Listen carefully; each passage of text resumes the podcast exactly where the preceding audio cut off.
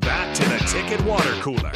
Brought to you by Culligan of Lincoln on 93.7 The Ticket and theticketfm.com.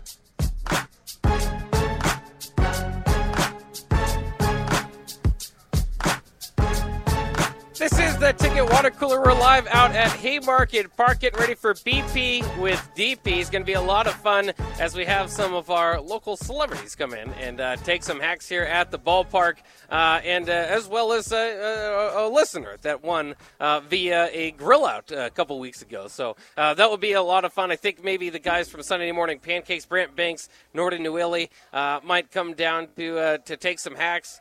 Steve Taylor, former Nebraska quarterback, is going to do the same. Eric Strickland as well. Uh, so that's going to be a lot of fun, uh, and uh, and we'll see who can hit it the furthest. You got you got to got to bet on that. I know you asked me if anybody can hit a oh, homer. It's, oh, it's Strick.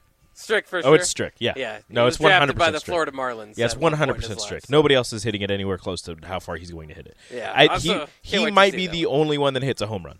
Yeah. I don't know if DP is going to because he always talks about how he when he wants to, Becky has to talk him into not doing it because as I've said many times on these airwaves, DP is more machine than man. He's had That's so many surgeries. He's he's mostly metal.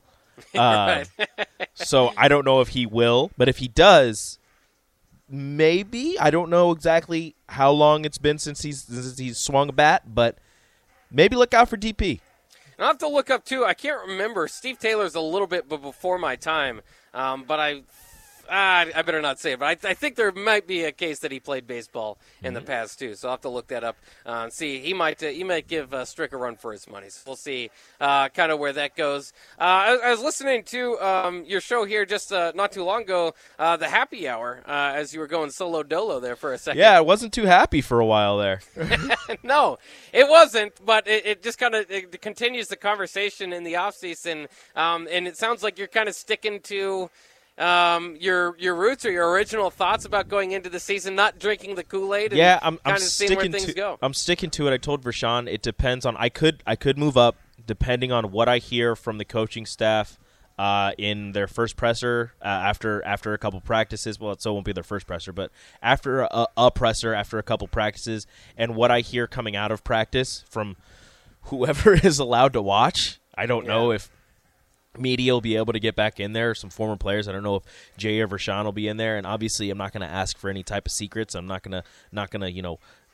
Uh, uh, you know, try to pry for anything like that, but just you know, with their eyes seeing a football team practice, what did they take away from it? I don't want plays. I don't want who was where. I just want what did you take away from it? Did they look better than they looked last year when you saw them practice? Does it look like they have things together? Were there a lot of mistakes going into, you know, whatever drills? Did the drills look clean? Did people, you know, look amped up and ready to go? Like it's it just just simple things that you can get from a practice without divulging any secrets. If I can get that information and then after a couple practices what the coaching staff has to say about whatever players, there is a chance that my record prediction could go up.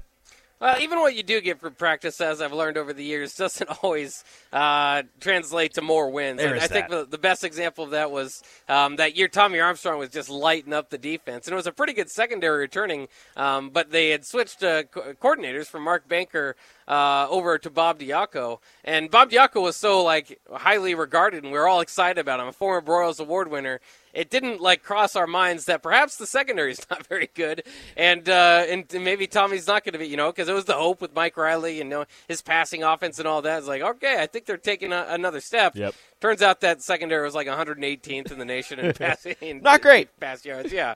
Um, so it was. Uh, it's hard to get a read all the time on that stuff. You can usually tell, you know, who's practicing with the first or second team, or if guys are flashing here and there, look completely different. It's it's, it's a good it's a good um, practice. I think the biggest thing is the first day of practice. You see which newcomers look the part, which of them, you know. Uh, just from from visualizing them, just from seeing them out there, um, do they look like they're ready to play D1 football? And of course, that's a little bit different these days too with the transfer portal. Well, you have you know the Stephen Wins and the Ochaun Mathises and all those guys, where it's like, yeah, we know they're D1 football players. Yeah. They've already done it. They've already proven it. Um, so it'll it'll just be kind of fun to see how it goes. But I'm with you. Um, you know, I, I've I've got them at six and six right now. I've kind of got the same type of range that you do. Anywhere between five and seven and eight and four wouldn't really surprise me. Yep. Anything outside of that would somewhat surprise me. Any lower, any higher, I'd be like, whoa, okay. yeah. Although you did say that the, the the the the floor is five and seven, and To I don't me, know. to me, the floor is five wins. I- You're gonna I- like you're yeah. you're going to get three for sure. You're like like I no matter how much I talk about, you know, Northwestern scares me, blah blah blah. Like they're going to beat Northwestern, they're going to beat Georgia Southern, they're going to beat North Dakota. There's that. I I truly believe they beat Illinois and Indiana. That's your five. Like those those five for sure you are getting. The rest, I don't know. And everybody keeps making fun of me. Oh well, it's Rutgers. It's Rutgers. Greg Schiano's a good coach. First off, yeah. Secondly, you're going to be coming off of not directly off of, but the, the Oklahoma game and then the Indiana game, and then you have to go to Sleepy Piscataway on a Friday night. Oh, it's not supposed to be sleepy. It's a blackout. It's gonna be sleepy. it will probably will be. They're trying to get a blackout going. I'm not sure if that means a sellout or just like a few of the students are going to just wear black. that just means they're gonna paint their seats black. Yeah, well, maybe. Um, but uh, yeah, you're right. I mean, I, I think just you know some of the. I, I don't necessarily think Northwestern's an automatic W. I think that it's it's uh, it's it's it. You know, usually you would say, well, it's not like they're flying halfway around the world. No, they're flying They halfway flying around the world. Yeah. So I mean, I think that there there are there are possibilities that, and especially with last year's Illinois game, Illinois wasn't supposed to be good. I mean, that was the, literally the first game Yeah. under Bret Bielema, and they got the win. Um, I you know I, I'm not going to say I'm going to predict Northwestern. I think Nebraska 80% chance or whatever to win, but there is that opportunity that, that exists out there that they could lose. To me, I think the floor is, you know, three wins because that's what, what you know, last year you had three wins. Yeah. You know, I, I'm not, uh, and I'm, I'm still not convinced this is a more talented team than last year's team. A lot of people will say that, and maybe altogether it, it is because they've added a lot of, you know, they've kind of filled a lot of those holes. But for me, I've seen them fill holes in the offseason before and have it not translate on the field. And then the other thing is, I just don't know if they have the high end types. You know, the, the the the two guys that we know that left that were second round draft picks. Yeah. Do you have a Big Ten tied into the year? Do you have a second team All American in JoJo Domann? They're losing a lot. And then another guy that I think's missed out of that discussion because they are missing all those guys, and that's something that's going to hurt, is Samori Toure. Do you have somebody that can step in and provide that deep threat that he did that kept Nebraska open, you know, in So a lot of those games? Yeah. Uh, I think that he's heavily undervalued in when we what we talk about guys that they lost last year uh, and how much he provided, and maybe because it wasn't on a game by game basis all the time, he'd kind of have his breakouts and then games where he'd kind of fade to the back. Um, but you don't just easily replace 800 yards receiving. Nebraska's got a good receiving core, but none of them have done that yet in their career. No, I, I we got this text a couple days ago about just going through each position group and seeing, you know, talking about is this position group better than it was last year? And as you were saying, the offensive line, I don't know. You lost a second rounder at, in the middle of your offensive line. I don't know. You're still dealing with injuries that people have to come back with. So for the offensive line, I, I, I would say as of right now, no, it's not better than last year. Uh, the quarterback position, as much as I love Adrian, I do truly believe that Casey Thompson is a little bit better than he is. The running back room is largely the same outside of Anthony Grant. You could say that they're better with his, you you you can say they're better with his addition, but it's not by much. Everybody else is the same, really. They didn't really you, lose You lost some people who didn't really contribute. Right. So it's it's Gabe largely Ervin comes back. yeah, it's largely the same. Um, wide receiver room, I think they're more talented in the wide receiver room. You lost Samori Toure, and as you said, that's 800 yards that you have to replace. But I think they're more talented in the wide Betts? receiver room. Yes, but you gained one of, if not well, one of the best wide receiver coaches in the nation. Right. So with his with his addition, I and and the addition of some of the guys that they brought in, I believe that the wide receiver room is better than it was last year. So, and then the tight ends, I I don't know. You lost Austin, so. you lost the Austin Big Allen. Tight end of the year. You've got Travis Vokolek, who, from all accounts and purposes, is is an amazing tight end. I mean, we saw him with a couple great catches during last season, but it wasn't. You know, Austin Allen was the most targeted tight end. So, uh, I, I would, I, I guess, I would go with no. So, right now, if you're looking at the offensive side of the ball, the quarterback position and the wide receivers are better than last year. Everything else is either the same or worse.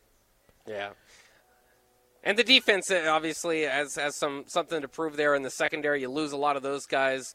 Um, you know, I, I think Damion Daniels almost, you know, If he comes back, you wonder how much more three four they run. So I mean that's a big you know loss because he's a nose tackle and they don't really have somebody mm-hmm. to kind of fit that nose tackle role, so they're going to play more four three. Um, so that kind of changes things up. You feel pretty good about what Erik Chinander's got over there, and obviously Ochaun Mathis is the biggest thing. Um, but I think sometimes we almost get too lost in Ochaun Mathis because he was. I mean, he's a two-time second team uh, All Big 12 player. That's great. That's still not a first team All Big 12 player. That's not still not in the Big Ten, you know. So it, it's it's good. Uh, and he had you know nine sacks or whatever it was one year. That's that's very solid, and, I, and I, am excited to see. I think the pass rush is better, um, but is are they going to be able to stop the run as much without Damion Daniels in there?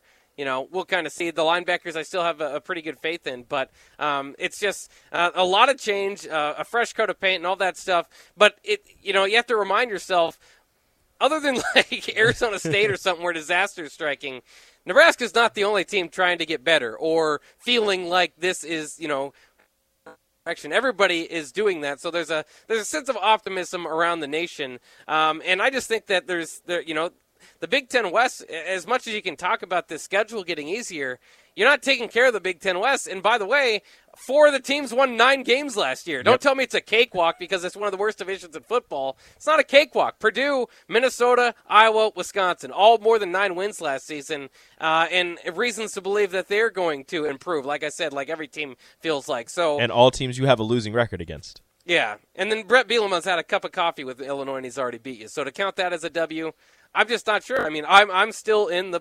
I'll I'll, I'll believe it when I see it type of crew, uh, camp. I, uh, I do see some of the guys down there getting ready for BP, including DP. He's got a he's got the bat in his hands. Uh-oh. Uh, I think Brant Banks is down there, Norton Nouili, uh, and perhaps Strick. So they're getting the Salt Dogs uniforms on. Looks like maybe a photo opportunity coming up for Mark Onweiler. But DP uh, is getting things going. So BP with DP, uh, maybe I can uh, I can kind of give the play by play with that oh, next. Please Otherwise, do. we'll talk a little bit more sports and maybe fireworks when we come back here on the Ticket Water Cooler 93.7 The Ticket.